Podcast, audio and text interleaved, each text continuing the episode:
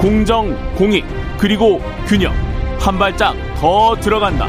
세상에 이익이 되는 방송. 최경영의 최강 시사.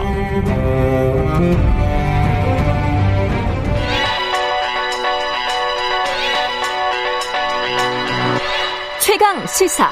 김한의 눈. 네, 김한의 눈 시작하겠습니다. 개그맨 박수홍 씨. 네. 예, 뉴스 보신 분들 뭐 많이 아실 텐데 친형에게 매니저로 네.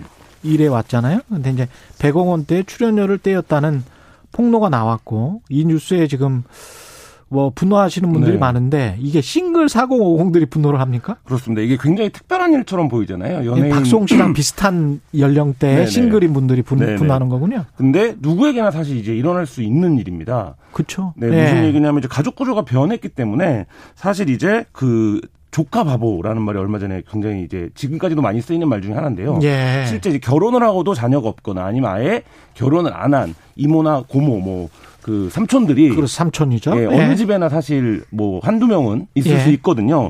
근데 지금 이 문제를 관통하는 사람들이 분노 정서가 뭐냐면 음. 이 조카가 했다고 알려진 발언 때문입니다. 예. 그러니까 삼촌 유산이 다 내 거다. 이런 얘기를 이제 했어요? 예, 조카가 이제 했다라는 조카가? 카카오톡이 이제 언론에 의해서 공개가 됐는데요. 아. 이게 이제 이 조카가 단순히 뭐 인성에 문제가 있는 게 아니라 음. 결혼이나 자녀 출산이 필수가 아닌 시대의 어떤 감각이 이 조카의 발언을 통해서 좀 드러난 게 아닌가라는 점이 공분의 대상이 되고 있는 겁니다. 유산과 관련해서 좀 법을 좀 알아봐야 되겠네. 그것도 이제 말씀해 주실 거죠. 네네 그렇습니다. 예. 이게 유산 언뜻 생각 해 보면 법적으로는 맞는 말 아닌가 그렇게 생각도 들고 아 조카가 좀 법을 아나 뭐 이렇게 어, 그러니까 이제 우리가 당연히 이제 상속이나 이런 것들이 가족이라든지 형제 예. 자매 뭐 이렇게 이제 되는 게 상식이기 때문에 예. 사실 이제 이 조카의 말이 틀린 건 아니죠. 왜냐하면 예. 삼촌이 결혼을 안 하게 되면 예. 그 유산이 결국에는 형제 자매에게 1순위가 있기 때문에 현행 민법상으로는 그렇죠. 그러면 이제 자기 아버지나 에게 이제 돌아오게 되는 거죠. 그럼 결국 이제 자기에게 상속이 되는 거니까요. 예. 근데 이게 당연시 되던 이런 이제 말하자면 상속의 절차, 음. 권리가 과연 당연한 것인가 예. 이런 부분들에 대해서 사실 이제 문제가 질문을 던지고 있는 건데요. 예. 많은 분들이 이렇게 호소를 합니다. 그러니까 조카 바보라고 하는 표현이 대부분 애들이 어렸을 때는 엄청 이쁜 짓도 많이 하고 예. 뭐 삼촌이 뭐 엄청 따르고 하는데 예. 사춘기가 되고 나이가 들면 좀 소원해진다는 거죠. 그러니까 할아버지 할머니도 저 서운해 하세요, 사실은. 그렇죠. 뭐 사춘기가 되면 이제 예. 부모랑도 소원해지는데. 부모 부모도 예. 서운해 합니다. 근데 예. 이제 계속적으로 근데 경제적 지원을 요구한다는 거예요. 예. 그렇게 되면 아 나는 뭔가 이런 생각이 이제 당연히 드는 거죠. 나는 이 아이의 그냥 돈 줄인 건가. 그렇지. 예, 평상시에 나랑 연락도 없다가 섭섭하지. 그렇죠. 예. 그리고 이제 마찬가지로 그 이 조카들이 연락도 없다가 갑자기 명절이나 생일 때 직전에 전화가 온다든지 그렇죠. 뭐 이렇게 되면 인간의 감정은 당연히 이제 서운한 예. 마음이 들 수밖에 없는데 서울날 때는 완전히 돈줄로 알고. 그렇죠. 예. 그런데 이제 민- 현행 민법을 보면 직계 좀비속이나 배우자가 없는 경우에 상속 1순위가 형제 자매입니다. 아까 말씀드렸듯이. 아. 그러니까 이렇기 때문에 상속 그러니까 별다른 유언을 하지 않으면 원턴 원치 않던 상속 1순위 형제 자매에게 유산이 넘어가게 되는 거예요. 예. 그러니까 법이 그렇습니다. 지금 현재.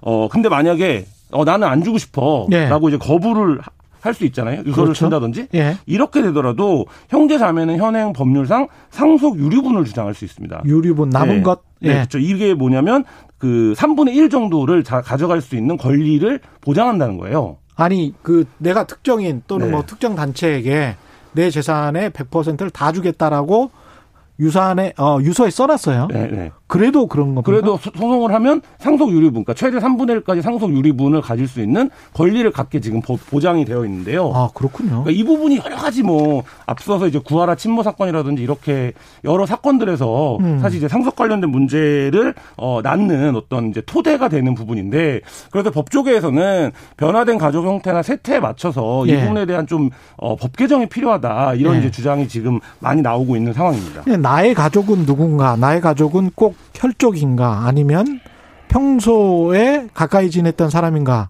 또는 같이 지금 살고 있는 누군가인가. 네. 뭐 사실은 반려 동물에게 뭐 유산을 남겨주고 그런 경우도 네, 외국에는 있잖아. 외국에서는 뭐 흔히 이제 뭐 그쵸? 가끔 나오는 뉴스 중에 예. 하나인데요. 예. 우리나라도 그래서 이참에 그 유산을 누가 받는 것이냐에 대한 민법적 권리만 그 논할 게 아니라 예. 누가 노년의 나를 돌봐주느냐를 중심으로 해서 이 관계 구성을 다시 봐야 된다라는 주장이 나오고 있는 거예요. 나를 누가 돌봐주느냐. 이게 결국에 예. 이제 돌봄 차원의 문제가 되어야 한다라는 주장인데요. 예. 지금도 이제 유언 대용 신탁 제도라는 제도를 이용하면 사망 전 1년 전에 이제 유언 대용 신탁을 하면 유류분 적용이 제외된다라는 2심 판결이 최근에 나왔습니다. 예. 그러니까 이것도 아직 2심까지만 나온 거예요. 그러니까 대법 가서 음.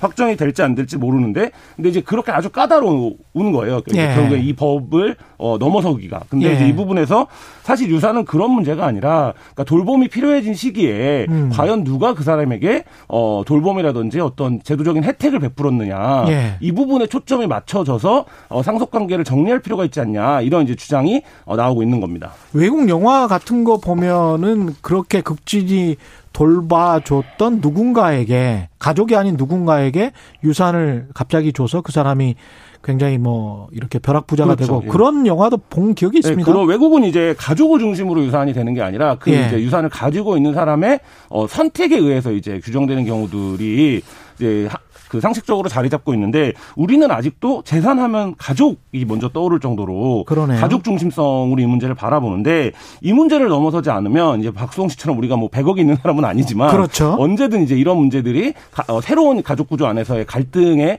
어, 씨앗이 될 수 있을 만큼 지금 이제 누구에게나 네. 벌어질 수 있는 일이 됐다 이런 이제 상황입니다. 100억이 있고 조금 이제 고민을 해봐야 되겠습니다.